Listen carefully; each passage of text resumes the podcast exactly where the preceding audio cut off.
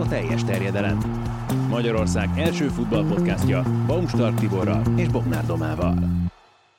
És újra Egri Viktort köszöntjük köreinkben, a Digisport műsorvezetőjét, kommentátorát, a Vax egyik házigazdáját, úgyhogy nagyon-nagyon sok olyan dolog és műsor van, amivel láthatnak téged, hallhatnak téged. De most azt mondtam, hogy egy ilyen bemelegítő kérdéssel kezdünk. Persze itt olasz fociról, meg válogatott futballról is fogunk majd beszélgetni, de mai friss információ az, hogy Jack Grealish a Manchester City rekordáron vásárolt. A legfontosabbal kezdjünk. Igen, játékosa megegyezett az Gucci, az Gucci olasz divat céggel 7 évre, és ez az első olyan reklámszerződés divat cég, illetve futbalista között, aminek a szerződés az 7 számjegyet tartalmaz. Elég komoly mérföldkő ez. Önmagában az is szerintem, hogy egy ilyen prémium divatmárka, mint a Gucci, az olyan reklámarcot választ magának, mint Jack Grealish. Menő csávó, hát most mit lehet mondani? Én egyébként a Gucci házról szóló mozifilmet is úgy néztem már, hogy kerestem benne grillist. Akkor az csalódást okozott, hogy nem láttam benne. De, De most, ha újra nézni, hát már lehet, hogy igen, belevágták őt. Egymásra találtak.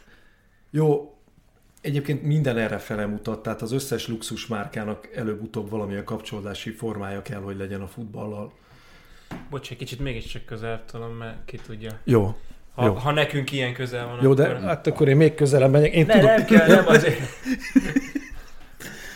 Igen, de pont az, amit te kezdtél most fejtegetni, szerintem ez ebben a meglepő, hogy eddig azért ez mindig egy, ezek a luxusmárkák, ezek valami fajta kivételes, még a színészek között is az elegánsabbakra mentek rá. Grinch pedig ez a cool fiú, aki, aki mondjuk a fiatalokat tudja inkább megragadni, ennek a márkának, és nem biztos, hogy a Gucci, vagy mondjuk ezek a luxus cégek, azok pont arra a rétegre lőttek korábban, mint Grill is a letolt sportszárával, meg a, meg a vagány külsejével. Mondjuk, hogyha letolt a sportszára, akkor rá kéne szólni a játékvezetőnek. Tehát ezt itt azért szögezzük le. Meg hogyha nincs betűrve a mez, bár nála már nincsen, már, már nem ilyet, kötelező. Ja, igen, ráadásul nem kötelező.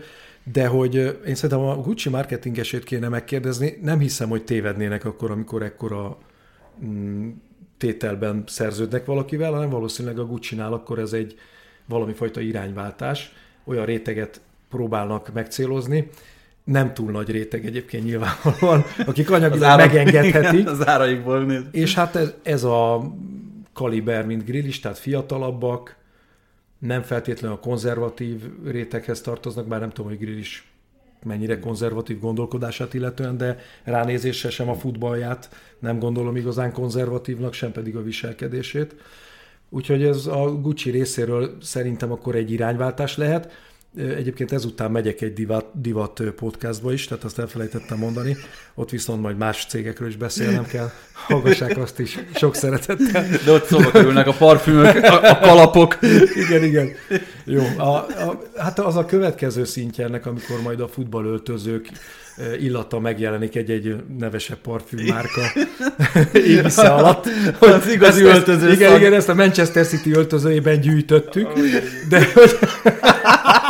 De nem egyébként nem az öltözőben kell szagokat gyűjteni, hanem a szertárban. Ja, szertár, igen, igen. Ott, ahol a cipők Hát de nem tudom, hogy ledobálják a cuccot, és ott van a sarokban, és akkor onnan egy, gyertek, Jó. srácok, hát gyorsan gyűjtsük össze. Nem, a világ legbüdösebb öltözői, ezek a jégkorong öltözők. Igen, Tehát, igen. hogy azt azért szerintem Hát az egy következő szint, szerintem azt nem merik még egyelőre piacra dobni. De, de egyébként az, ahogy a, a futbalisták elérkeztek tényleg az elitbe, legalábbis anyagi értelemben mindenképpen, az arra ösztönzi az összes luxus céget, hogy akkor lépjen feléjük, hiszen ők azok, akik nagyon ismertek, és megengedhetik a luxus termékeket. Itt az elérés talán a lényeg, hogy mennyi emberhez jut el, és Grill is az adott körön belül, aki őt követi, tehát a futball szurkolók vagy rajongók, azoknak a körében neki van egy olyan stílusa, amit valószínűleg meg szeretne célozni a Gucci. Tehát nem, nem a legelitebb elitet, hanem egy olyan, olyan réteget, amelyik ugyan a foci közegből jön, de még azon belül valami ilyen stílust képvisel. Egyébként nagyon érdekes volt, a, nem tudom, a Gucci házról szóló filmet láttátok-e? Ugye hát ott volt a, az egyik rokon, aki a hamisított termékek piacra dobását sem tartotta rossz ötletnek, mert hogy ezzel el lehet érni olyanokat, akik nem annyira pénzesek. Most azt nem állítom, hogy a, most a hamis Gucci kötött szerződést grillissel, de hogy lehet, hogy van egy olyan törekvés, hogy akkor olyan futballszurkolókat megcélozni, akiknek van pénzük, nem akkora pénz, mint ami általában a Gucci termékekhez szükséges, és akkor mondjuk egy olyan kicsit a középárhoz inkább közel álló termékcsoportot piacra dobni, amire majd alkalmas lesz grill is, mint arc. Hát Még ezzel most... kapcsolatos, hogy ugye az NBA-ben már megpróbálták, sőt talán a többi amerikai sportban is, azt a piacot kiaknázni, ami például a játékosok megérkezését jelenti egy meccsre. Ahogy ott LeBron James kinéz, tehát ugye vannak ilyen emlékezetesebb szettjei, amikor öltönyhöz vett rövid nadrágot, meg hasonlókat. Gondoljatok bele, hogy hát a Calvin Phillipset láttátok a hétvégén? Igen, az a másik, a, a egészségügyi zsákkal a lábán, hogy nehogy, nehogy fertőzön, de hogy ez a focistáknál nincsen kiaknázva, és hogyha mondjuk Grealishnek beleírták ebbe a szerződésbe, illetve beszéltek a klubbal is, hogy engedtessék meg neki azt, hogy nem melegítőben kelljen érkezni, meg ne egyenruhába minden egyes meccse, vagy az idegenbeliekre főleg, hanem ő húzhasson más ruhát, akkor ez egy olyan piac, amit, amit ők... Hát vagy legalább egy másik sportáska, igen, olyan igen, szemüveg, igen, valami látvány. Olyan igen, sapka. egyébként ez, ebben abszolút van ráció, amit, amit mondtok. De egyébként itt előtte beszélgettünk, és akkor te hoztad fel, hogy a Napolinál ez a Maradona fej, ez most jó-e vagy nem?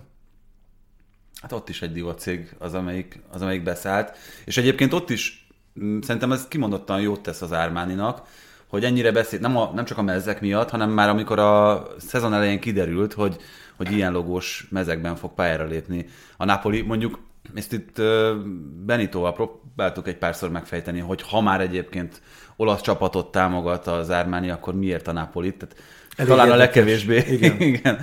Nem, most nem azért, csak hogy, hogy kevésbé tudod asszociálni mondjuk Nápolyt és, a, és az Ármánit, mint ahogy a Milánót mondjuk. Hát egy, egy lombardiai csapatot jobban el tudna képzelni az ember egy divat céggel, mondjuk egy ekkorával, mint az Ármáni.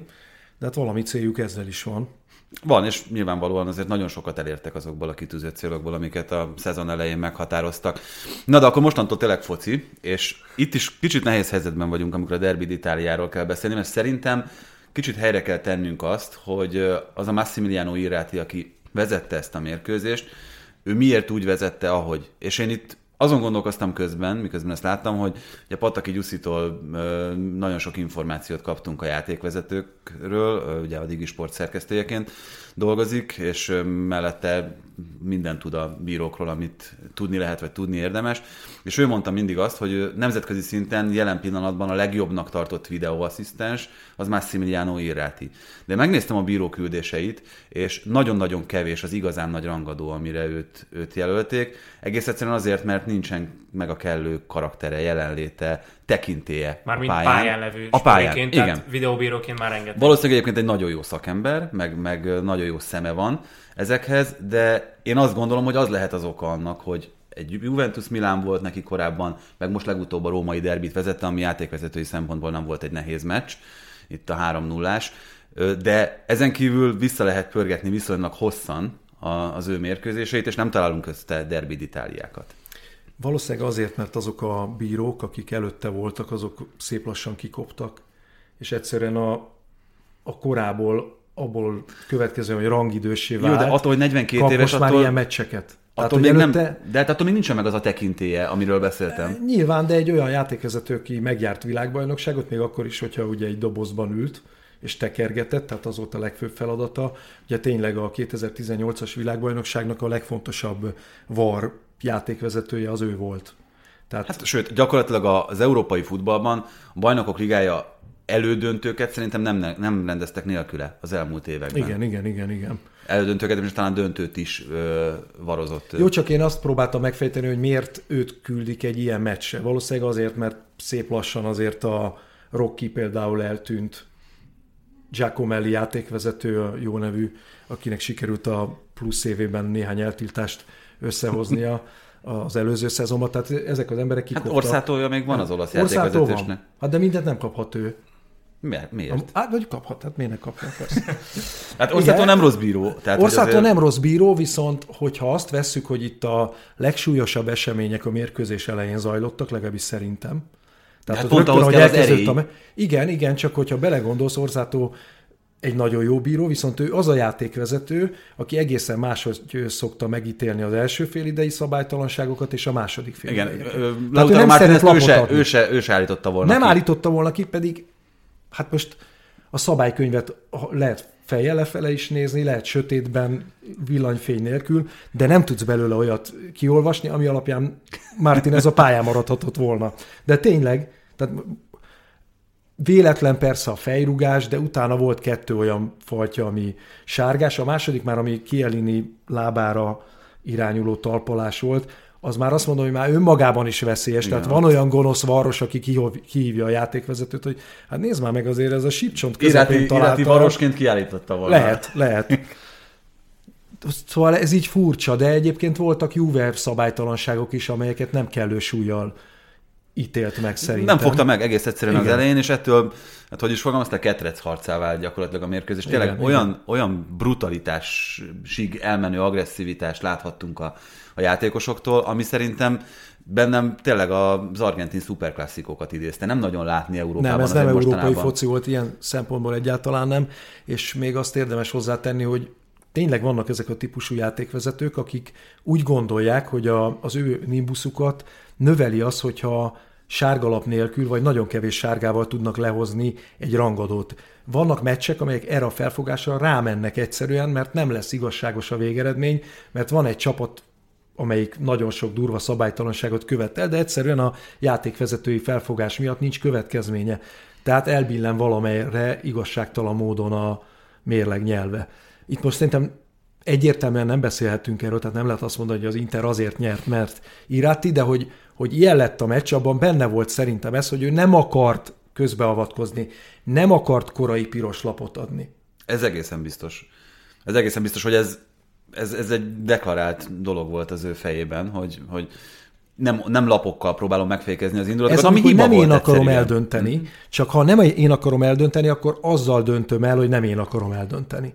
Tehát ez, ez akárhogy is a játékvezetőknek ezt tudomásul kell venni, hogy ez, ez visszafordulhat, ez teljesen megfordulhat, mert ha én hát ez első valami... tehát ezt ő is tudja, ez biztos, hogy tudja, hogy egy meccset úgy tudsz megfogni, hogyha az elején meghúzod a gyeplőt, és utána engedsz egy kicsit. Ez az egyik első alapelv, amit játékvezetőként tanítanak, csak innentől kezdve meg ezek szerint ez hibázott nála, hogy nincs elég rutinja ilyen rangadókon, mert belülről nem ismerte fel, hogy milyen intenzitású meccs, mert hogyha az első, második ilyen belépőnél fölismered, hogy milyen tempó és milyen veszélyes az, hogyha egy-egy ilyen ütközésnél nem elcsúszik mellette, hanem összeütköznek, ami egyébként meg is történt egyszer, akkor azt már a legelején meg kell fogni. Igen. Itt volt pár dolog, ami egyébként ezt indukálta, ezt a durvaságot, meg ezt a brutalitást. Egyrészt, amit Doma említett, a tempó. Elképesztő iramban kezdtek a csapatok, olasz bajnokikhoz abszolút nem megszokott ezt társítani, hogy, hogy ilyen, már az első percre kezdve ilyen intenzitásra. Hát főleg rangadók. Igen. Tehát a rangadóknál nem volt, nem, nem volt semmifajta ö, ilyen Ez... teljes rizikótlanítás, amit Allegri meccseitől, vagy ilyen rangadóitól megszokhattunk.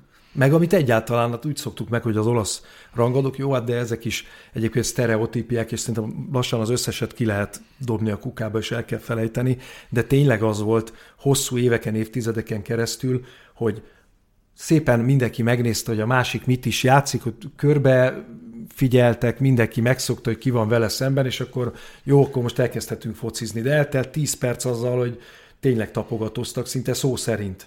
Tehát, hogy meg az ellenfél izomzatát is meg.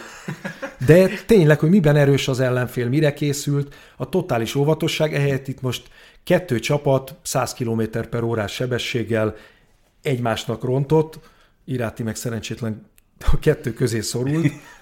Hát jó, de egyébként ő tehet róla, tehát azért itt ez tényleg nem meg is feltétlenül kellenek ide sárgalapok, csak kell egy olyan erélyes kiállás, ami nem volt meg, és tényleg nem volt jobb példa rá a 11-es szituációnál, mint hogy ott milyen határozatlan, meg, meg döntésképtelen hát volt. Azt hallottam egyébként még így a képernyőn keresztül is, hogy gördültek le a kövek, amikor látta, hogy Delikt belépett. Hú, de jó, igen, akkor, igen, igen. akkor erre hivatkozva lehet újra Ezt én megúszhatom most. igen. Hát de tényleg ez, ez volt az igen, érzés igen. az embernek. Viszont a másik, ami miatt szerintem ilyen meccs lett, amilyen, az éppen Allegrinek a taktikája. Fölvállalta azt, hogy Dibalát ráállította emberfogóként Brozovicsra, ami azért, hát bevallom engem meglepett egy kicsit, hogy hogy ezt a taktikát választotta, és ezzel az egyébként több helyen alkalmazott emberfogásos taktikával folyamatosan kialakultak ezek a párok, ami ezzel az intenzitással társulva tényleg oda kellett, hogy vezessen, hogy itt azért lesznek, lesznek tüskék. Igen, meg hát eleve az szokatlan, hogy Massimiliano Allegri, vagy jó, akkor ez is sztereotípia, ezt is ki kell dobni, de ez vele kapcsolatos, ugye, hogy ő nem ez a tipikusan támadó, agresszív edző, hanem szereti, hogyha a csapat olyan békésen elubickol egy darabig, aztán kihasználja az ellenfél hibáit. Jó, de bocs, az Inter ellen lehet úgy hatékonyan játszani, hogy nem kapcsolod ki Marcelo Brozovicsot? Ha van. Hát ha van. Mert most az elmúlt hetekben láttuk, tudom, hogy mennyire baj de volt, hogy nem. te pont Dibalával kapcsolod ki, tehát hogy az, az eleve megdöbbentő, mert hogy Szerintem Dybala nem tudott róla, hogy ki tud kapcsolni valakit. De, de, nagyon, de nagyon jól megoldotta, teszem hozzá. Szerintem tehát, ezen csúszott meg a szerződés hosszabbítása is, hogy, és néha ki kell kapcsolnod valakit. Micsoda? és megkérdezte a menedzsert, hogy ez mit jelent, hogy mit kell Hát de tényleg hát annyira távol áll tőle. Tehát ez egy meglepő húzás volt. Mondjuk szerintem az nem meglepő, hogy Allegri jön valami meglepő húzás, de ez a gondolat ez tényleg elég váratlan volt. Meg hát az is, hogy kezdeményezőleg lépett fel a Juventus. És most már ugye ez a második olyan meccs, ahol nagyon kezdeményezőleg lépnek fel, nagyon jól játszanak szerintem, uh-huh.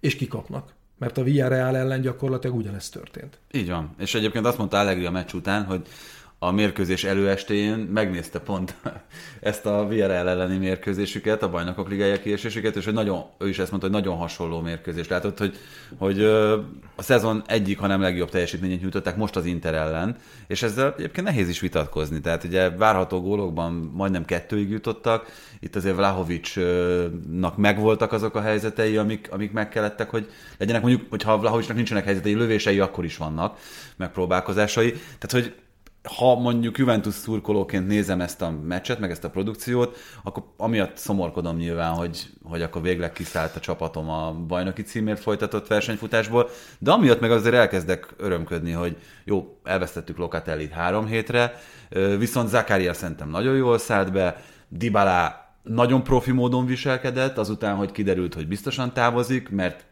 azért sokan gondolhatták azt, hogy na akkor innentől kezdve egy ilyen levezető, leszálló ág lesz Hát ez nagyon nem az volt. Igen, Szorgalmasan. két éve úgy tűnik, hogy ő levezet a Juventusban nagyjából, erre most nem úgy viselkedett ahogy ebben a helyzetben elvárná tőle az ember. Igen, szóval, szóval nagyon sok biztatójá volt szerintem hát a Juve jó, de, számára. De tudod, min mosolygok itt magamban, hogy Massimiliano Allegri a futball romantikus? Tehát, nem, hogy ezt ki kell mondanunk? Nem. De, hogy, mert hogy ő aztán a pragmatizmusnak a csúcsa volt, amióta ismerjük. Tehát nem volt ez jellemző rá, és akkor most jönnek ilyen meccsek egymás után, fontos meccsek, mint a Villarreal elleni, meg mint ez, ahol azt látod, hogy egy kicsit talán az észszerűséget is feladva a csapata elkezd látványosan támadó focit játszani, és kikap. Valószínű, hogy már akkor a fölényben érezte a csapatát, tehát nem, nem véletlen, hogy, hogy annyira biztosnak érezte ezt a dolgot, hogy, hogy ezzel nem lehet kikapni, de itt meg azt vehetjük figyelembe, hogy olyan könnyen a gólok alapján ítélünk meg egy meccset, miközben három vagy négy zicser tudnánk szerintem mondani erről a meccsről, ami hogyha bemegy, akkor már is rögtön teljesen máshogy ítéljük meg azt, hogy, hogy mi is lett a És ezek közül nem sok volt interzicser, ugye?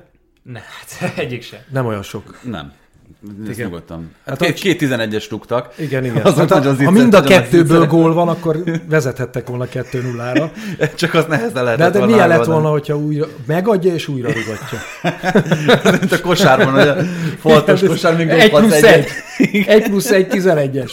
Hát úgy lehetett volna kettő az, az internet. Igen.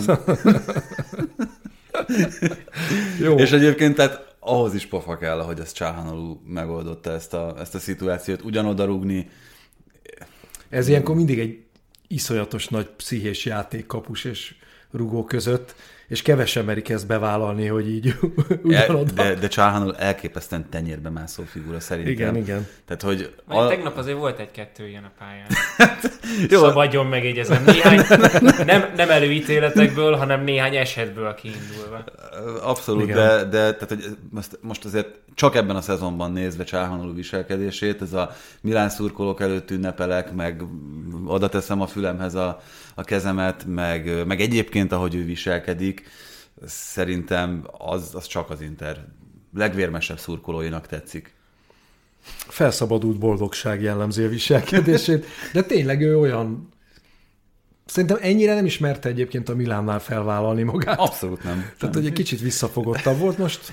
Nem tudom, hogy egyébként lehet, hogy ez a mellette lévő társaktól függ. Tehát azért lehet, hogy Ibrahimovics-tól mondjuk az utolsó évben kapott volna egy sallert.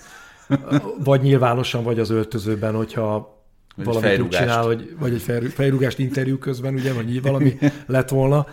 De hogy szerintem Lautaro Martinez is az, aki rengeteget megenged magának ilyen szempontból, és ez azért generálhatja egymást. Igen, de mondjuk pont ezen gondolkodom, hogy jó, nyilván Brozovic is egy ilyen típus, egy kicsit, de, de a többi, vagy nem tudom, Barella hát, van nem ezt? Nem, Barella egyáltalán nem. És J. sem mondanám szerintem. Igen, tehát hogy most ez a kick mellett játszik, kettőt mondtuk, jó, Vidal még. Nekem de... pont azt tűnt föl, hogy Barella, ő, ő az egyik, aki, akit így nem értek, hogy hogy hogy képzeli, amit csinál. Tehát ahogy ő lankadatlanul reklamál a játékvezetőnél. Hát ez egy dolog.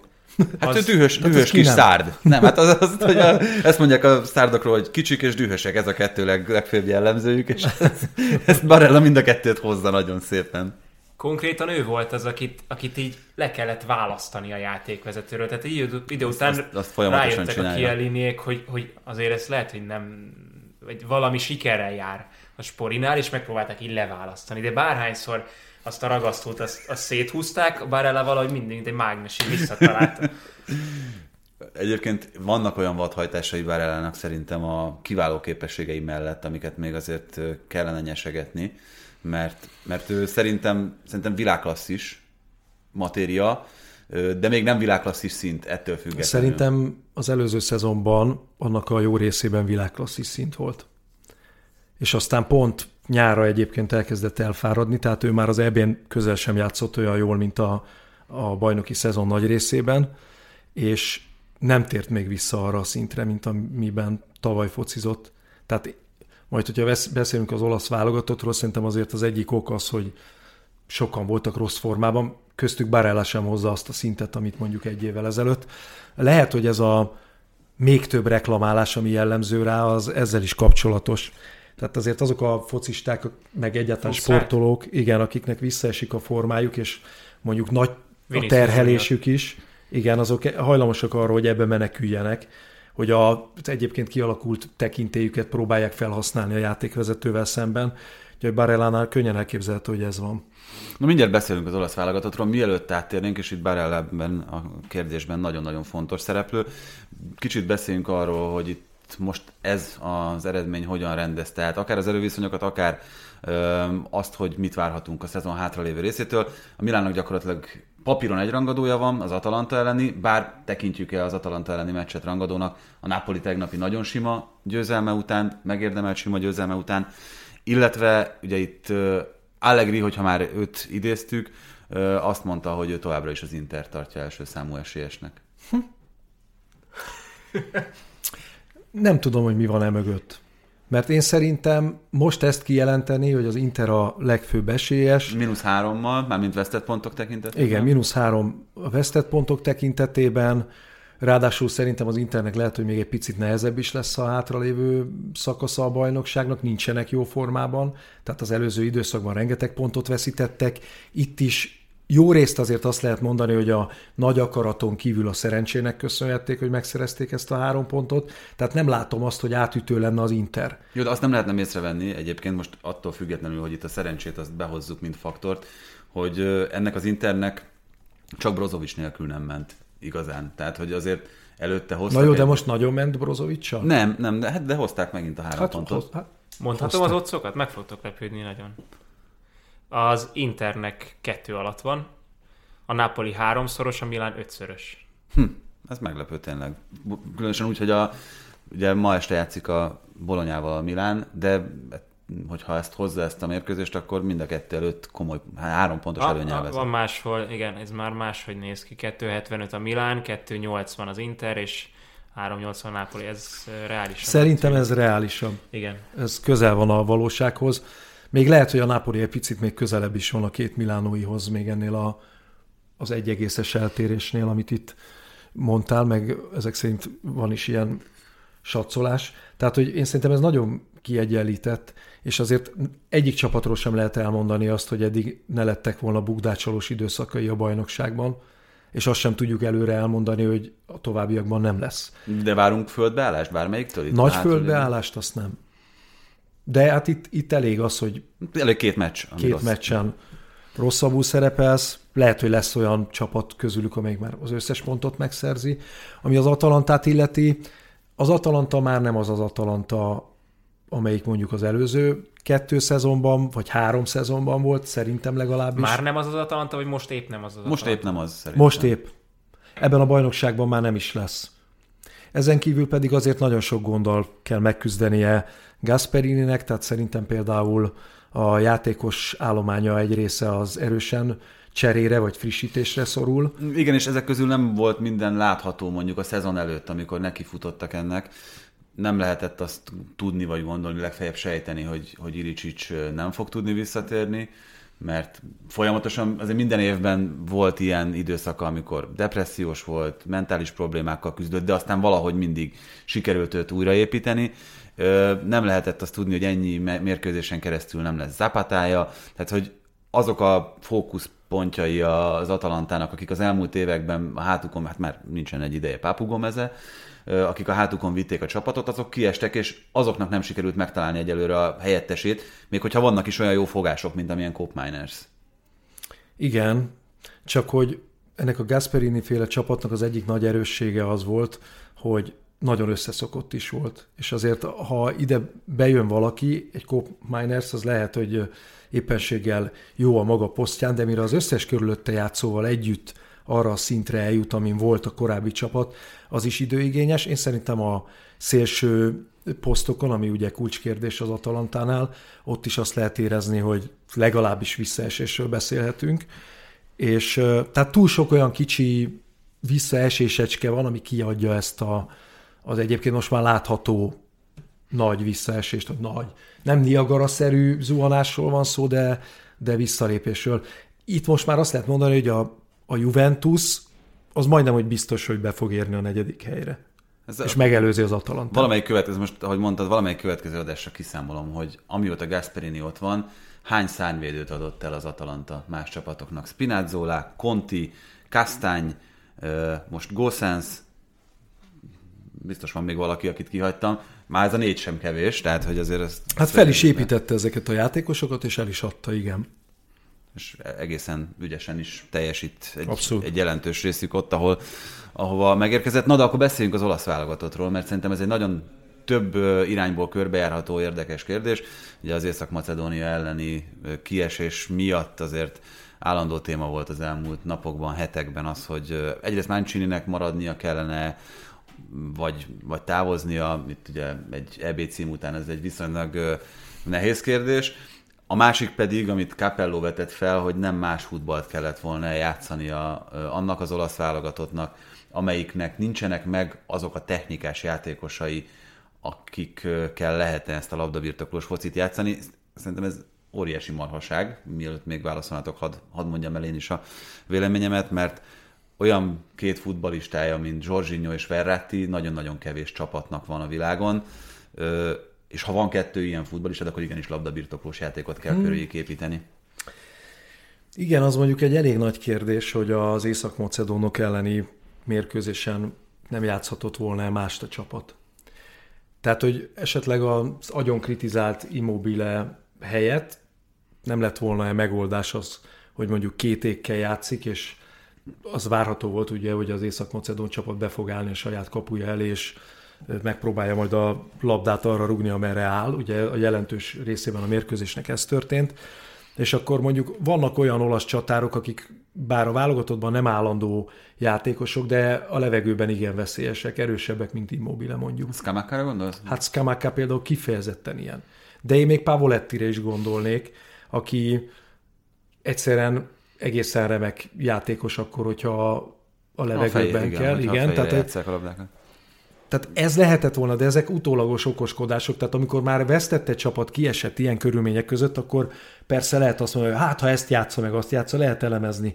Meg fel lehet hozni azt, hogy hát, hogy azért lehetett látni az EB után is, hogy jó ez az olasz válogatott, megnyerte, de azért nem minden tökéletes, tehát akár változtathatott is volna Mancini, de ki az, aki mondjuk egy éven belül egy óriási sikerhez képest átalakítja a csapata játékát. Főleg egy válogatott. Egy válogatottat, amikor mindenki arról beszélt, hogy az a szenzációs ebben az olasz csapatban, hogy úgy tud focizni, mintha klubcsapat lenne, annyira összecsiszolt a játéka. Hát nincs az a szövetségkapitány, aki ezt megváltoztatja. Egyrészt, másrészt pedig itt azért nem csak az eredmény jött, szerintem azt nagyon fontos megjegyezni, hogy Mindenki ez az, olasz, a igen, ez az olasz válogatott az EB legjobban futballozó csapata volt. És punktum. Tehát, hogy itt, itt nem arról volt szó, hogy, hogy egy, egy meccsen volt szerencséjük a spanyolok ellenén, ott valóban túljátszott őket az ellenfél, tehát hogy de nem volt még egy olyan mérkőzés, ami ne az olasz lett volna a jobb csapat. Még a, az Ausztria elleni hosszabbításos meccsnél is hát sokkal, de sokkal jobban játszott. Hát meg elég, hogyha azt mondja az ember ugye, hogy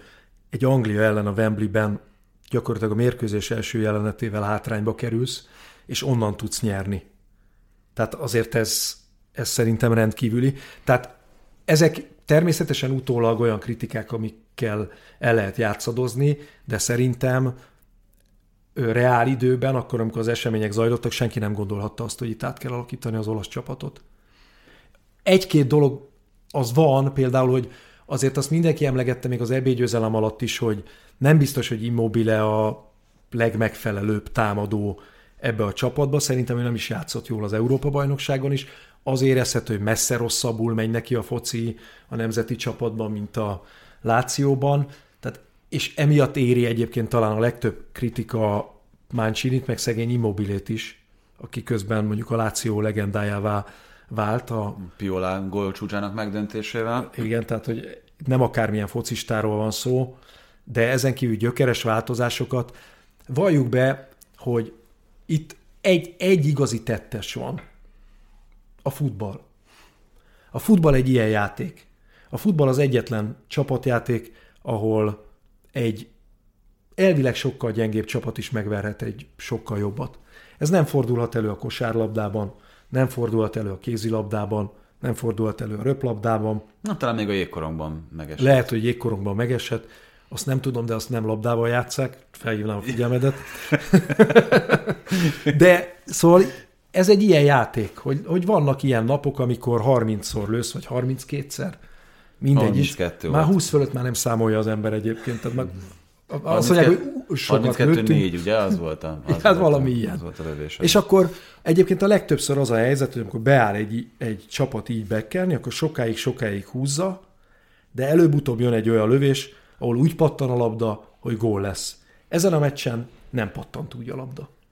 Ezért kérdés számomra, hogy miért a hosszú távon lamentálnak az emberek, mikor ha valami jogos lehetne, akkor meccsen belül lehetne azt mondani, hogy jó, ha így nem megy, akkor próbáljuk meg valahogy máshogy, és meccsen belül lehetett volna esetleg felróni azt Mancininak, hogy, hogy próbálkozik, de nem jön, de tényleg csak a befejezés nem jött, meg nem volt szerencséje ennek a válogatottnak, miközben nem játszott rosszul, akkor most mi, mi ezzel a gond? Tehát most Hát akkor... a kiesés.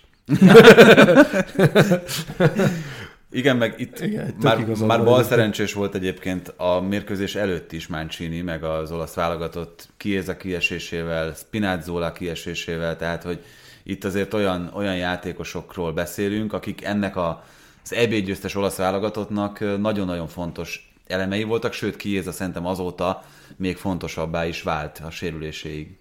Azt lehet mondani, hogy Spinazzola és Chiesa volt az a két játékos, aki a leginkább képes az olasz keretből megbontani az ellenfél védelmét egy az egyben cselekkel.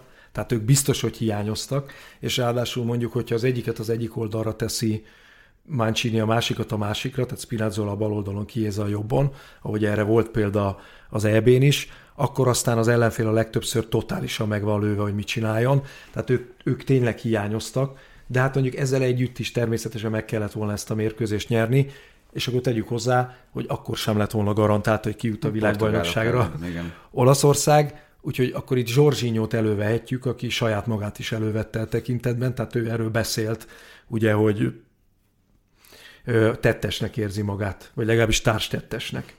És Már, aki hagyott 11-esei miatt, vagy a meccsen Hát nyújtott a, produkciója? A kihagyott 11-esei, mert hogy idegenben kihagyott egy 11-es Svájc ellen, és otthon meg ugye a 92. percben, 90-92. percben hagyott ki 11-est, és bármelyiket belövi, Olaszország csoport első, és kiút. Igen, a Zsorzsinyóval kapcsolatban ez az önreflexió azért nem egy olyan nagyon ö, újszerű dolog, hogyha valaki megnézte az olasz válogatottról szóló EB filmet, ott abban van az, hogy ö, a, azt hiszem az egyetlen a csapatban, aki a teljes meccset visszanézi mindig, és folyamatosan figyeli a saját pozícióját, hogy hogyan kellett volna jobban, pontosabban helyezkednie, mit kellett volna. Igen, de mondjuk itt elég lett volna a 11-eseket visszanézni. A sokkal rövidebb idő alatt megvan. És igen, nem pazarolt volna ennyi időt igen, az életében. És azt vette volna észre, hogy kihagyta.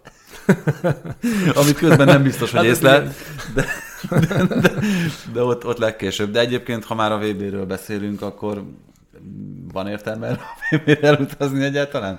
Milyen csoportok lettek Hát, ezek? ha nincs jegyed, akkor nincs értelme. Ah, így van, nem, nem, nem mehetsz be Katarba. Fú, ez a világbajnokság, ez úgy, ahogy van. Én nekem nagyon böki a csőrömet. És nem vagy egyedül. Hát nem, én most pont ezt mondtam, hogy nagyon csúnya, én, én amióta az eszemet tudom, mindig az életem egyik legfontosabb eseménye volt a világbajnokság. Alig vártam, és ö, még ezt talán itt nem mondtam, amikor pályaválasztás előtt álltam, én azért kezdtem el informatikát tanulni, mert a, az első programjaimat azokat ilyen VB adatbanknak írtam meg, és akkor az, azokkal kerültem közelebb a a programozáshoz. Nekem mindig, a, mindig központi szerepet játszott ez az életemben, és most pont ezt mondtam a hugomnak, hogy végre egy olyan december, amikor el tudunk menni síelni. Tehát, hogy engem... Katarba? Akár oda is mehetnénk. Hát egyébként. De, de, de, nem tudom, tehát hogyha nem lesz éppen hó Ausztriában, akkor elmegyek Norvégiáig, tehát vagy nem tudom, mert, mert, mert, mert nem, itt most a nézve ezeket a csoport összehetéseket nyilván fogom nézni, meg, meg figyelni fogom, de kevésbé hoz lázba, mint eddig bármilyen nemzetközi labdarúgó. Az az helyzet, hogy engem még furcsán jobban kiakasztott ez a hír, mint szerintem bárkit, hogy nem mehetnek azok az emberek, akiknek nincsen jegyük. Tehát, hogy egy, egy VB-nek, egy világeseménynek a sportban ez a lényege, a quintessenciája, hogy ott vagy akár csak a szurkolói zónában is, és átéled azt az egészet, hogy mindenki egy helyen van, és ezt az eseményt nézi. Katarban ott lesznek a, a hűtött stadionok, meg a szűrt levegőjű stadionok, és azon kívül néhány ember lézeng majd az utcákon, és így lesz VB. És akkor a hűtött szálloda és a hűtött stadion között megjárják az utat a csapatok, lejátszák a meccseket, és csak az a lényeg, hogy a tévében az egy, másfél, két milliárd ember mit lát, és amúgy nincsen VB. Jó, hát persze, de ha már oda került, akkor a sivatagban azért van értelme ezeknek az intézkedéseknek. Ja. Nem? Tehát, Akkor jó. Ja, nem, csak hát... Igen, értem, értem, értem. Legalább Szaudarábiának lehetne valami előnye, de így nincsen. Az a baj, hogy a futball identitásáról van szó szerintem, tehát Igen. hogy a, ahogy mi a futballról gondolkodunk, a futballról úgy gondolkodtunk, hogy a világbajnokság az nyáron van, már az északi féltekén számított nyáron, nem akkor van most, úgy tekintettünk a futballra, mint ahol ugye a szurkoló az egyik legfontosabb, és hogy a szurkolói zónában emberek találkoznak egymással, akik egyébként soha nem látnák egymást, sőt, valószínűleg, hogy a másik nemzetiségéhez tartozó emberrel sem találkoznának, nem hogy személy szerint vele, de hogy ott tényleg nemzetközi kapcsolatok jöhetnek létre emberek között, akár alkalmiak, akár ebből hosszabb távúak, és ezt is elvesztette a futball, ugyanakkor, amit mondjuk a FIFA meg az UEFA előszeretettel hangsúlyoz magáról, a, a tiszteletről, az egyenlőségről, Equal az game. egymással való bánásmódról, azzal kapcsolatban is feladta teljesen az identitását a labdarúgás. Ugye ez kezdődik ott, ahogy a stadionokat építették, hogy gyakorlatilag rabszolgamunkában emberek haltak meg ezeket a történeteket, azt hiszem, hogy mindannyian tudjuk. Folytatódik ott, hogy ahogy olvastam egy, nem tudom már milyen nyelvű cikkben, de hogy a biztonsági szolgálatot vezető emberre a világbajnokságnak arról beszélt, hogy például ki lesznek tiltva a szivárvány színű zászlók a létesítményekből, mert hogy a helyi vallással nem összeegyeztethető, miközben ugye a labdarúgó szervezetek kiállnak az egyenlőség mellett. Tehát, hogy sorolni tudnám hosszasan, hogy miért nem, miért nem, miért nem, és igazából bolykottálni kéne ezt az egészet. Tehát amikor a norvégok elkezdtek erről beszélni ugye annak idején, hát most ők mindegy, hogy bolykottálják-e vagy nem, de Igen, ők- bolykottálták. de igen, végülis a maguk módján kiestek, de hogy egyébként szerintem most a magyar válogatott is bolykottálni fogja. Az olaszok is bolykottálták. A, és akár, akár milyen politikai visszhangokat váltanak ki itthon, hogy bolykottálják, de bolykottálni fogja a magyar válogatott, de hogy... szóval ez az egész szörnyű úgy, ahogy van. Arról nem beszélve mondjuk, hogy személy szerint én azon tökéletesen kiakadtam, hogy a FIFA most ugye a sorsolás előtt az orosz nyelvet most vette fel hivatalos nyelvnek. Ezt nem tudom, hogy Ezt olvastátok-e. nem. Eddig nem volt hivatalos nyelve a FIFA-nak az orosz.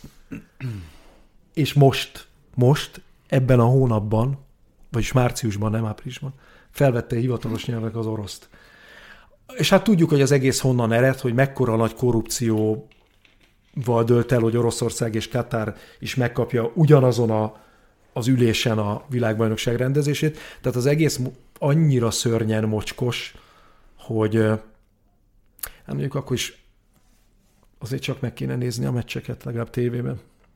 Hát meg, igen, de, de, de ettől függetlenül látom meg, hallom rajtatok is, hogy hasonlóak az érzéseink ezzel kapcsolatban. Tehát kevés ilyen esemény volt, amit, amit ennyire kevéssé vártunk szerintem. Igen, igen, igen. Na mindegy, hát ettől függetlenül persze még lehetnek emlékezetes mérkőzések, meg ez Egy csak lesz dolgot ígérhetek, én a Katar Ecuadort nem fogom megnézni. egy nagy Az vállalás. a nem?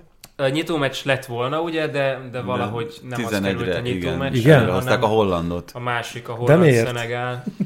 Nem tudom egyébként. De ez, mi, ez miért van? Nem tudom. Mert ne, ez, ez nem egy VB, ez a Katari világbajnokság. Igen, tehát hogy korábban ugye a címvédő kezdett, aztán a házigazda, és akkor most, most meg a hollandok. Hát vagy Szenegál. Attól függ, hogy honnan nézed. Ja, Szenegál. Azért az nem rossz. Szerintem rendkívül... A Szenegál az van Afrikai Nemzetek hogy- Kupája címvédője. kínos lenne, hogyha egy nyitó meccsen senki nem lenne a stadionban, De és nem. senki nem nézni. Ki, ki, ki fognak vezényelni úgyis embereket. Tehát Hát az- igazából a nézettség, a televíziós nézettség lehetne kínos. Tehát egy, Lesz is. egy, egy Katar-Ecuador mérkőzést, akár nyitó meccs, akár nem, kinéz.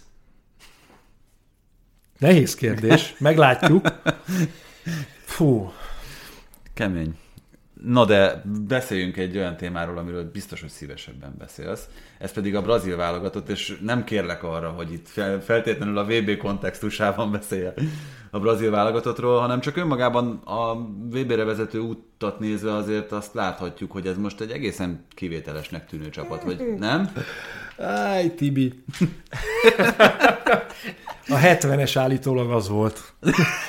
De elég, most utólag meg lehetett nézni a meccseket, tehát a 70-es, 1970-es az az volt, a 2002-es is az volt, tehát azok különleges csapatok voltak.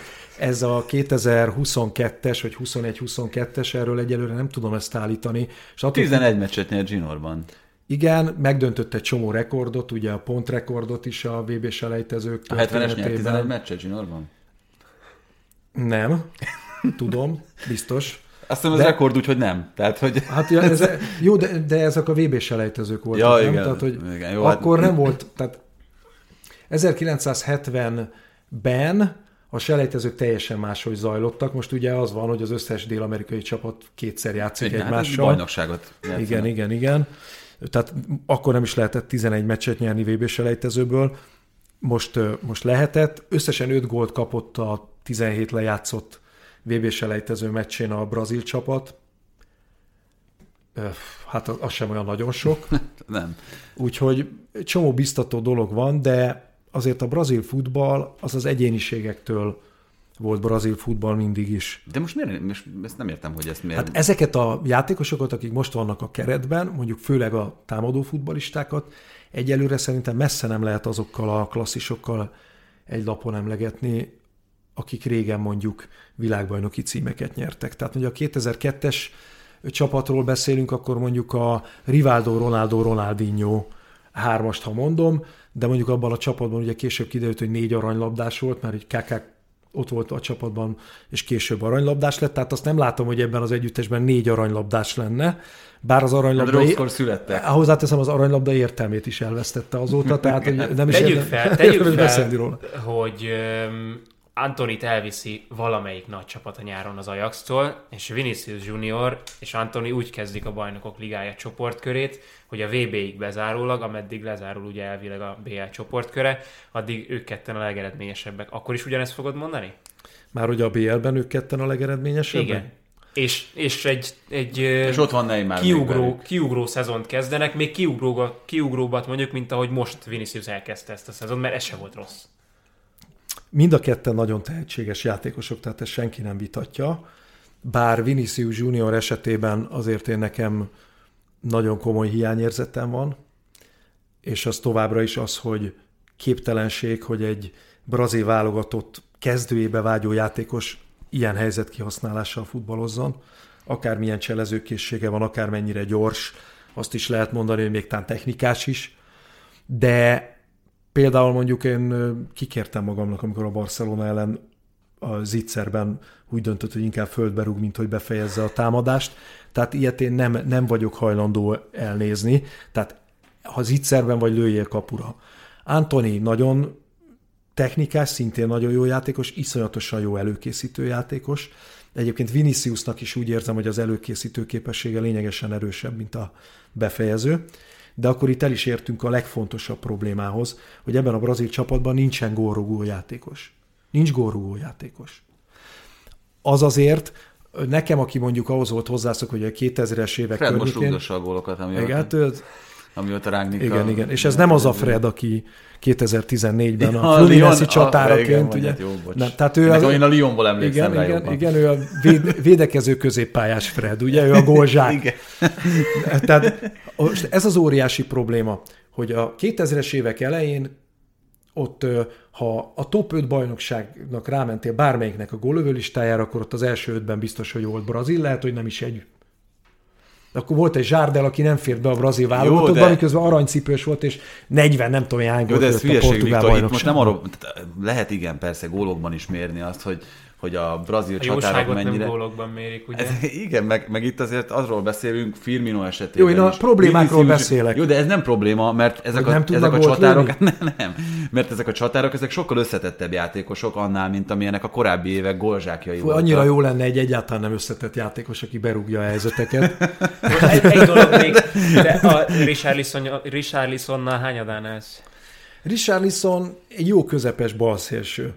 Tehát én szerintem például Richard hát középcsatárként is egyébként egész jól játszott Ancelottinál. Most, most ő, egy, ő, egy, ő egy rémesen buta fiú szerintem. Ez a, ez a probléma vele. Hát nem intelligens futbolista, ez kétségtelen.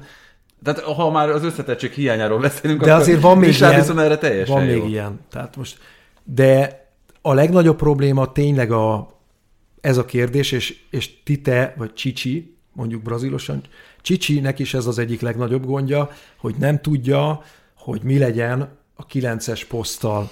Tehát De egy csomó dolgot kipróbált. miért nem oda? Hamis 9-esnek. Neymar is jó, és valamikor játszott is így a válogatott most a selejtezőkben, de azért Neymarral kapcsolatban is én meg tudok fogalmazni kifogásokat az előző időszakban, tehát én szerintem sokkal jobban állt neki, amikor a nyaka nem volt olyan dagat, mint a luftballon, és a feje nem volt egy luftballon. Tehát, hogy ő neki azért, a, hogy mondjam, alkati változásokon esett át, a szülés után még nem fogyott vissza. De hogyha ő most a következő fél évben rendesen fog edzeni, és nem lesz sérült, akkor visszatérhet arra a szintre, ami szerintem az ő képességeivel kötelező lenne.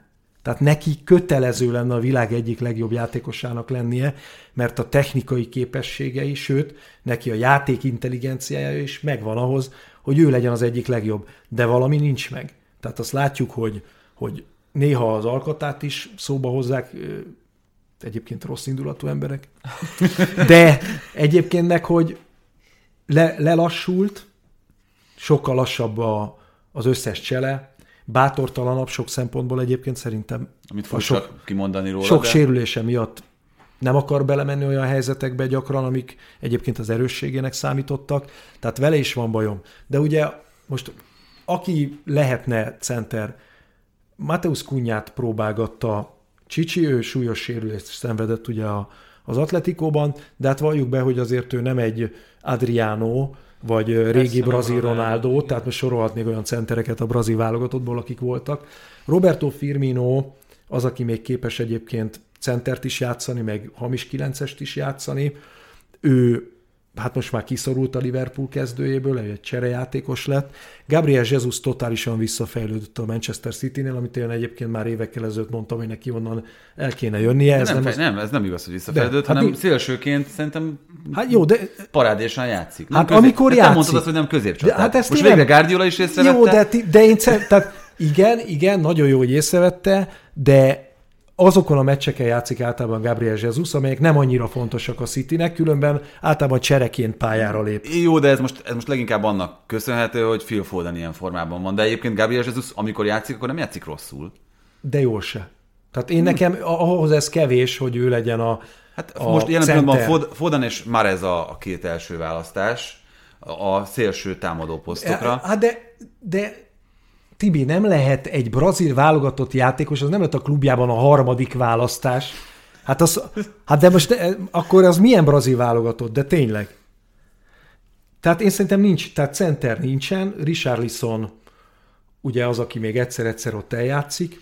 Ez, ez az egyik nagy problémája a, a csapatnak. Egyébként persze nyilván iszonyatosan erős szélső támadókban a csapat, mert Anthony és Vinicius Junior mellett mondjuk Neymar is el tud játszogatni a, bal szélen, hogyha kell. Rafinha szerintem Európa egyik legjobb jobboldali támadója, nem véletlen, hogy a Barcelona a hírek szerint talán már meg is egyezett vele.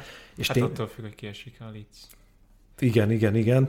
De hogy, tehát ott, ott tényleg nagyon rendben van minden. Azt mondom, hogy a középpálya közepén azért óriási gondja volt a brazil csapatnak az előző világbajnokságon, hogy Casemirónak nem volt megfelelő cseréje, ugye amikor eltiltott volt a belgák ellen, akkor gyakorlatilag ezért esett ki a brazil válogatott, mert Fernandinho beszállt és fejelt egy öngolt. Azok után, hogy a brazil csapat az első öt percben lőhetett volna két gólt Belgiumnak, Fernandinho az első ellenfélszögletet kihasználta arra, hogy öngolt szerezzen.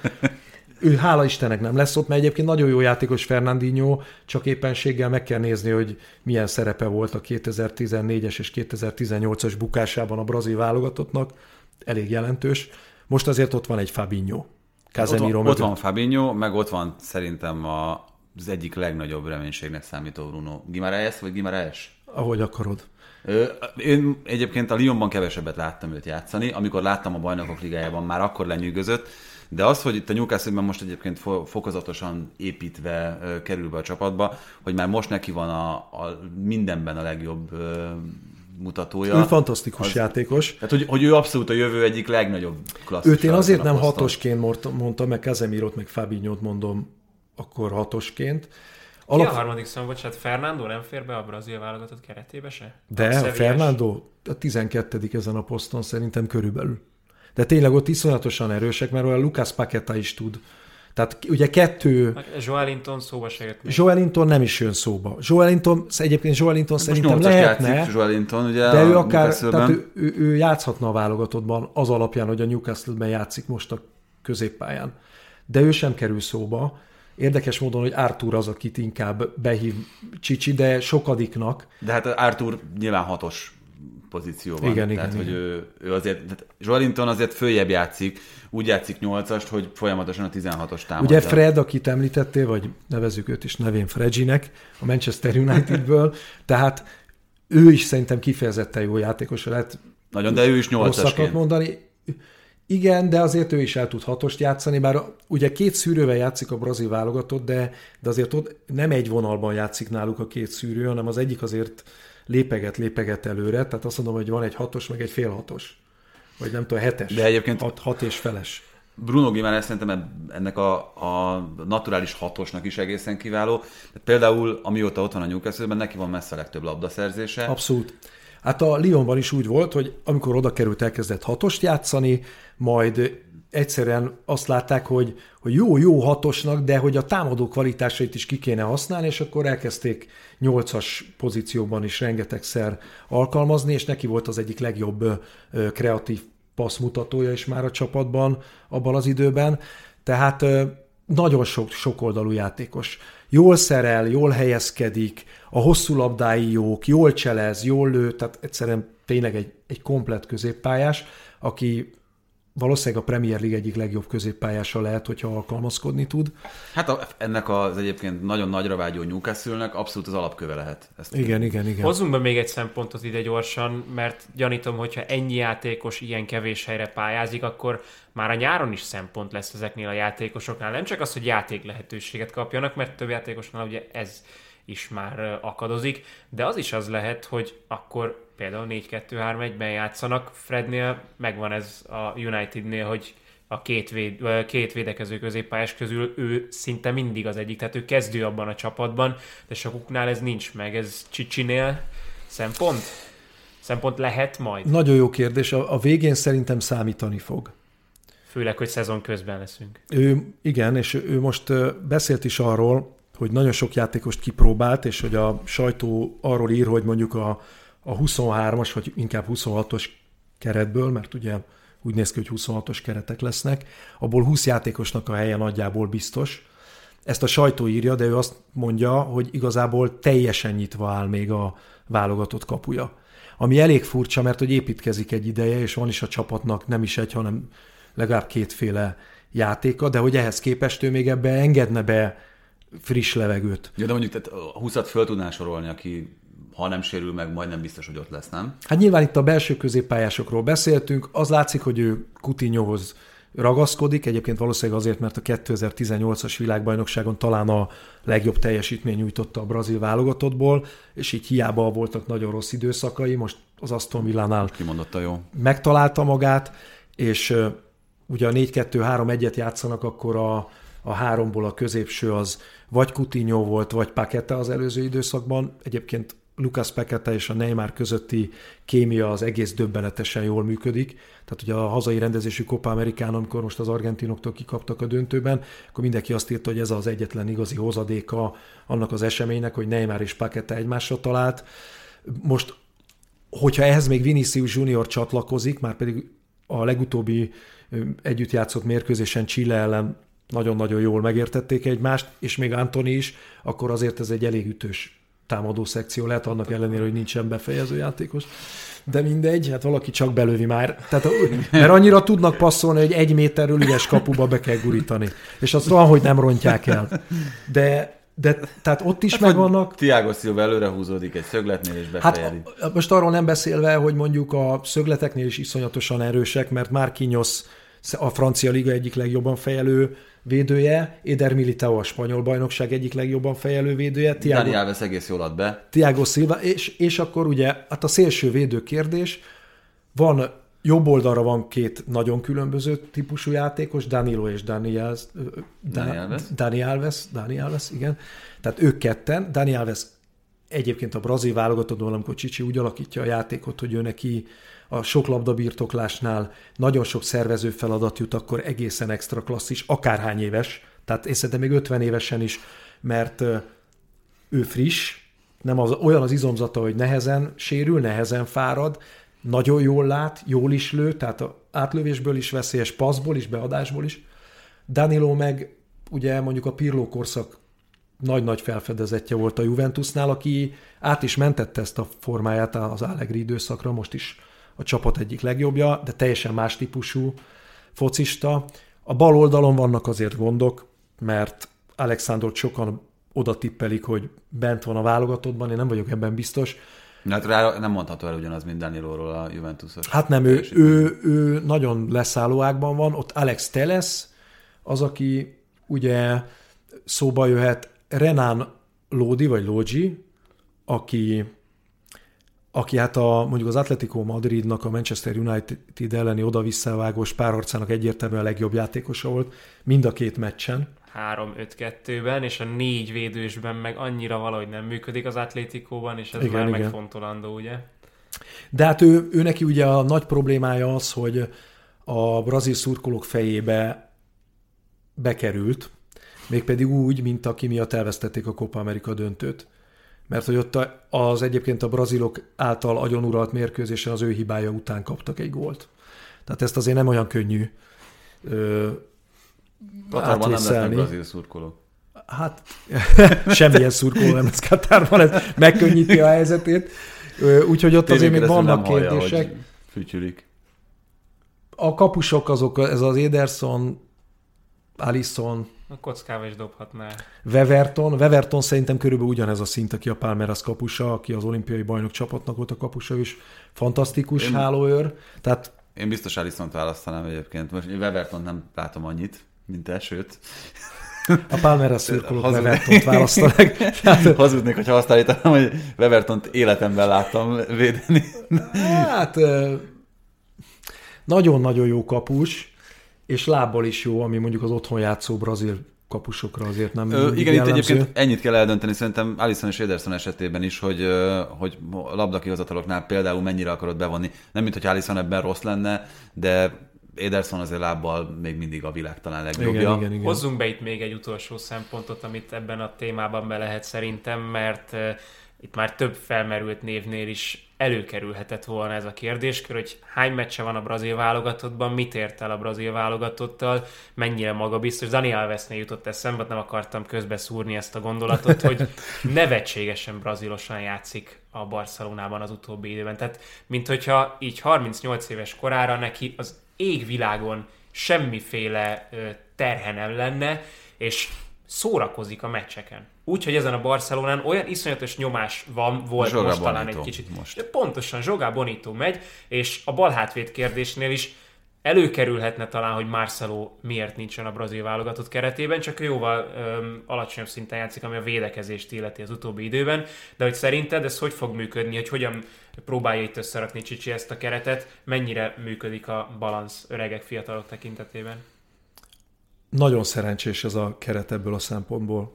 És ezt most már többen nyilatkozták is, hogy, hogy egy olyan egyveleget lehet létrehozni, amiben megvan a fiataloknak a pofátlan lelkesedése, és megvan mellette a rutinos játékosok higgadsága is, és hogy pont a védelemben lehet egy olyan társaságot összeállítani, amelyik kellően rutinos, és a, a támadó szekcióban pedig ott lehet a pofátlan ö, virtuózitás is, mondjuk Vinicius Juniorban. Hát Rodrigot még nem is említettük, aki szerintem szintén az a játékos, aki válogatott szint lehetne, ha kicsit többet játszana a Real Madridban, de hát ugye Antoni, Rafinha, tehát lehet sorolni azokat a játékosokat elől, akik, akik nagyon fiatalok, nagyon jó képességűek, úgyhogy pont megvan szerintem az a, az egyensúly ilyen szempontból, ami kell. De hát ez semmire nem garancia. Ami Dani Alves illeti, ő pedig ugye jobb hátvédként lett az előző Copa Amerikának a legjobb játékosa. MVP-je lett 36 volt akkor talán. A, és, és egyszerűen tényleg azért lett a legjobb, nem azért, mert a brazil válogatott nyert, és akkor onnan kellett feltétlenül választani, hanem mert ő volt annak a Copa Amerikának torony magasan a legjobb játékosa. És Csicsi nagyon-nagyon ért ahhoz, hogy a különleges képességeit és ezt a játékosságát kihasználja, és ugyanakkor azzal, hogy mondjuk egy Casemiro, meg egy Bruno Guimaraes ott van mellette, mögötte, azzal még a biztonság is megvan.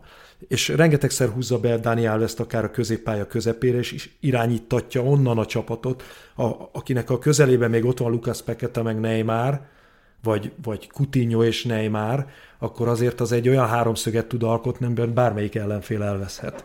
Tehát uh, Dani Alvesnek nagyon is megvan a szerepe. Én nagyon szkeptikusan röhögtem rajta, amikor ő kijelentette a hazai megnyert Copa America után, hogy ő majd a következő VB-n ott lesz.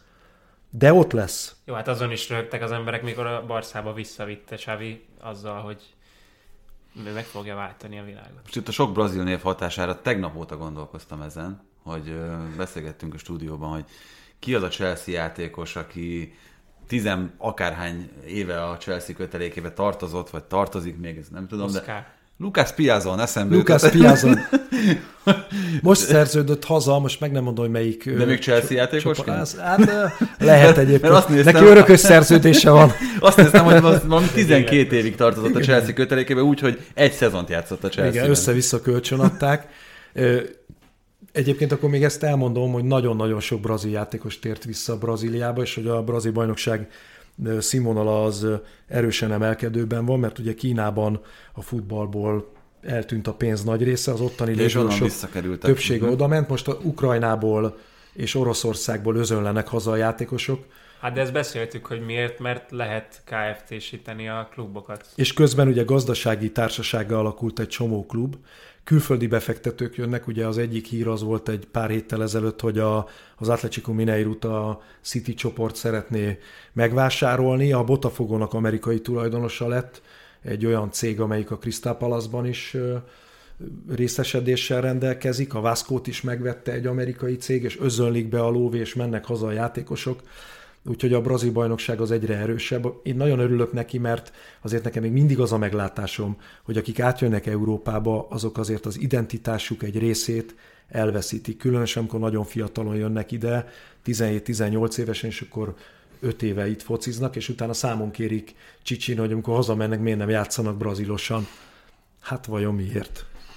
Jó, de egyébként nem mindig káros az, hogyha az identitását feladja egy futbalista. Lásd Roberto Firmino, aki ugyan nem olyan nagyon jó gólszerző, mint ami erre te vágysz a brazil válogatottban, viszont egy elképesztően komplex és okosan játszó futbalista. És BL és PL győztes. Ugye ő a, a csapatában volt a Serie B legjobb játékosa, tehát a másodosztály legjobb játékosa volt, amikor a Hoffenheim szerződtette, és mindenki nézett még Brazíliában, és hogy ezt a fiút most mi lesz ezzel. Igen, ugye ott azzal kapcsolatban volt egy csomó ilyen álhír, hogy egy számítógépes játékon keresztül vették észre, és akkor úgy, de ezt azért cáfolta aztán mindenki, hogy nem, nem úgy akadt fönt a scout hálón, hogy De akkor szerződtették, amikor még nem is voltak számítógépes játékok. Igen, ez már nagyon régen volt. Még csak tényleg egy, egy nagyon-nagyon rövid áttekintőt körképet itt a többi csapatról, ilyen távirati stílusban gyakorlatilag. Uruguaynál, Chilénél, most itt azért csapongok olyan csapatok között, amelyik kijutott, amelyik nem, hogy úgy néz ki, hogy azért elég komoly generációváltások elé nézünk elég sok dél-amerikai csapatnál. Nekem ami meglepő, hogy ugye Kolumbia kiesett, hogy még a pótselejtezős helyre sem ért oda, mert azért a kolumbiai válogatottból néhány egész tűrhető labdarúgót fel tud mindenki sorolni. Mondjuk, mint a Liverpool is szerződtetett volna itt az előző időszakban játékos, meg ott van ez a Quadrado nevű, meg a Muriel, ugye Zapata is azért még a selejtező nagy részében játszott, Uribe, tehát hogy Falcao utolsó VB-je lehetett. volna. Hát ő neki nem lehetett volna se, hogy mert annyira jó csatárok vannak, hogy nem, szerintem nem fért volna oda. James Rodriguez viszont esetleg még Katarból Igen. bejátszhatta volna magát. Igen, tehát hogy Kolumbia nem jutott ki, Chile Chile meg kiöregedett. Tehát volt ez a Copa Amerikákat nyerő csapat, és azért már látjuk, hogy igazából az európai klubokban maximum epizód szerepek Igen, jutnak. Vidal Alexis már. Sánchez csere az Interben. Igen. És még Medel még mindig kezdő a csilei válogatottban. Mm, Szóval ott, ott tényleg, és nem jöttek a helyükre olyan játékosok, akik pótolni tudnák őket. Uruguay érdekes, mert Uruguaynál én úgy látom, hogy tele van tehetséges játékosokkal.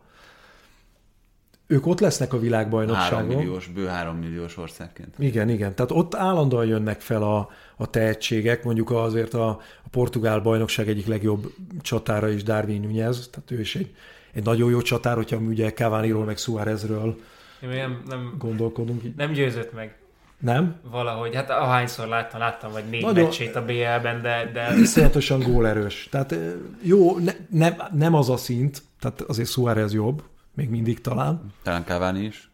Igen, lehet. De az Uruguay csapatot nem lehet leírni. Furcsa lesz egy kicsit, hogy Godin most már ugye a, oda szerződött Brazíliába az Atletico Mineiroba is, és bár én amikor szerződött, akkor írtam egy-két helyi kommentátornak, hogy ne dicsérjék túl a podcastben, mert nem fog beférni az Atletico Mineiroba se. Ez mondjuk két hónap után kiderült, tehát most már cserejátékos. Szerintem nem lesz ott az Uruguay válogatottban, mert ugye láttam, hogy a Kájári Azt akartam mondani, hogy nyilván itt a Kájáriból. igen, tehát hogy a Kájáriból kilógsz lefelé, akkor lehet, hogy ott sem vagy olyan jó, de Uruguay azért az szerintem tehát ő ellenük nem létezik, hogy ne szenvedjenek meg az ellenfelek. Tehát az, a, olyan eset nincsen. Argentina meg iszonyatosan érdekes, azért, mert Messi utolsó VB-je, ugye erről beszélünk, hogy Messi utolsó VB-je, ez a VB nem tudom elképzelni, hogy még csak argentin szinten is messziről szóljon. Most már, a, most már a válogatott sem igazán szól róla. De kiről szól? most az argentin válogatott, hanem messziről. Hát a, a Firenzei Gonzálezről szól inkább. De, hát, hogy, de lőtt, hét gólt lőtt azt hiszem Messi a, a VB selejtező sorozatban, úgyhogy majdnem minden mérkőzésen játszott a, a 17-ből. Ugye a Brazília elleni az elmaradt. Azt, azt, hát talán nem elmaradt, hanem hát félbeszakadt. Nem is pótolták. Most egyelőre nem tudják, hogy mi lesz, hogy júniusban az Emirátusokban lejátszák egy, a VB selejtezőt úgy, hogy már kijutott mind a két csapat. Most erről van szó, de tényleg. Formabontól. De, hát, de lehet, hogy egyébként hogy a világbajnokság után rendezik majd meg a VB selejtezőt. Hát jó, Dél-Amerika az, az más világ. Az argentinoknál egyébként szerintem csapatszinten egy sokkal erősebb egység jött létre, mint amit korábban láttunk, viszont az egyéni képességekben meg gyengébb az együttes, mint amihez hozzá vagyunk szokva. Tehát Dybala mondjuk nem válogatott, a védelemben is vannak olyan játékosok, mondjuk egy Otamendi az, hogy biztos helye van a, a csapatban, elmond, azért igen. az elég sok mindent elmond. Úgyhogy ott uh, ilyen szempontból vannak gondok. De Lautaro. Lautaro, Lautaro mondjuk erős. Tehát ő a, a csatárposzton azért most sincs olyan nagyon nagy baj. De a középpálya meg a védelem talán nem annyira erős, viszont nagyon szervezetten játszanak. Ö, én szerintem a brazil válogatott lehet, hogy elszenvedte volna egyetlen vereségét, hogyha lejátszák azt a BB selejtezőt, úgyhogy a helyi egészségügyi hatóság nagyon jókor avatkozott közbe a meccs ötödik percében.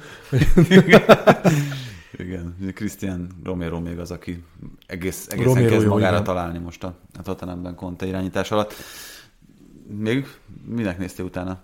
Itt az argentin válogatott le, válogatottat lestem csak a nevek szintjén. Hát a támadósorban Messi mellett jó kérdés, hogy ez a fiatal srác, a Julián Álvarez mennyi lehetőséget fog kapni, de az öregek, öregek, idősebbek közül ott van még Di Maria, ott van Angel Correa, aki játszhat, az egyel fiatalabbak közül Lucas Ocampos bizonyíthatna most már egy VB-n is, ott van... Azért a Lucas Ocampos fog az argenti válogatottban egy VB-n bizonyítani. Akkor baj, bajban lesz. Akkor az egész VB-vel baj van. Egyébként elmondtuk, hogy baj van. Tehát mi szóltunk.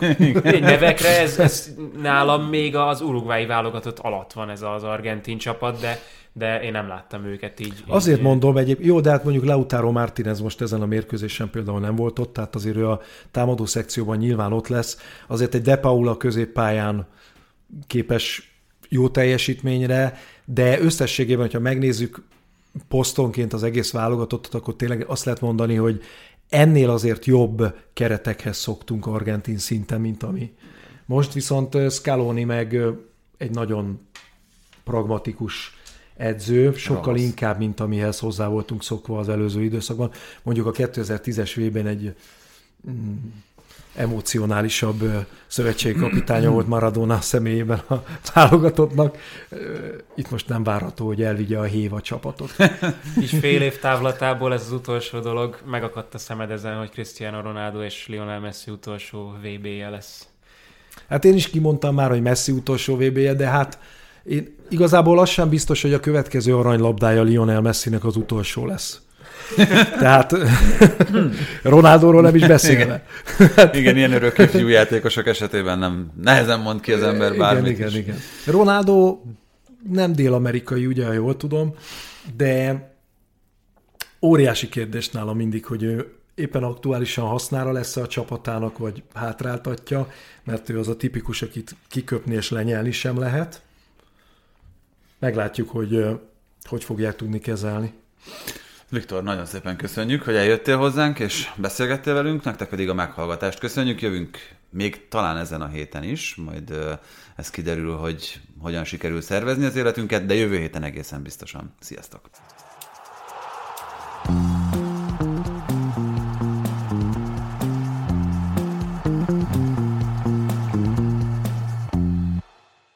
Ha más podcastekre is kíváncsi vagy, hallgassd meg a Béton műsor ajánlóját. El tudod képzelni, hogy a podcastet, amit éppen most hallgattál, fél év múlva már a mesterséges intelligencia generálja? Mi sem. De ha érdekel, eljötte már a gépek lázadása. Hallgass bele az Embertelen podcastbe. Orsós Lajos vagyok, a műsor házigazdája. Egyelőre még élőben. Egyelőre. Fedezzük fel együtt, hogyan ismerkedik, randizik, mesél és vitatkozik Betty és Péter, két teljesen mesterséges intelligencia. Lajos, a podcast címét mond még egyszer, Léci. Oké. Okay. Embertelen podcast.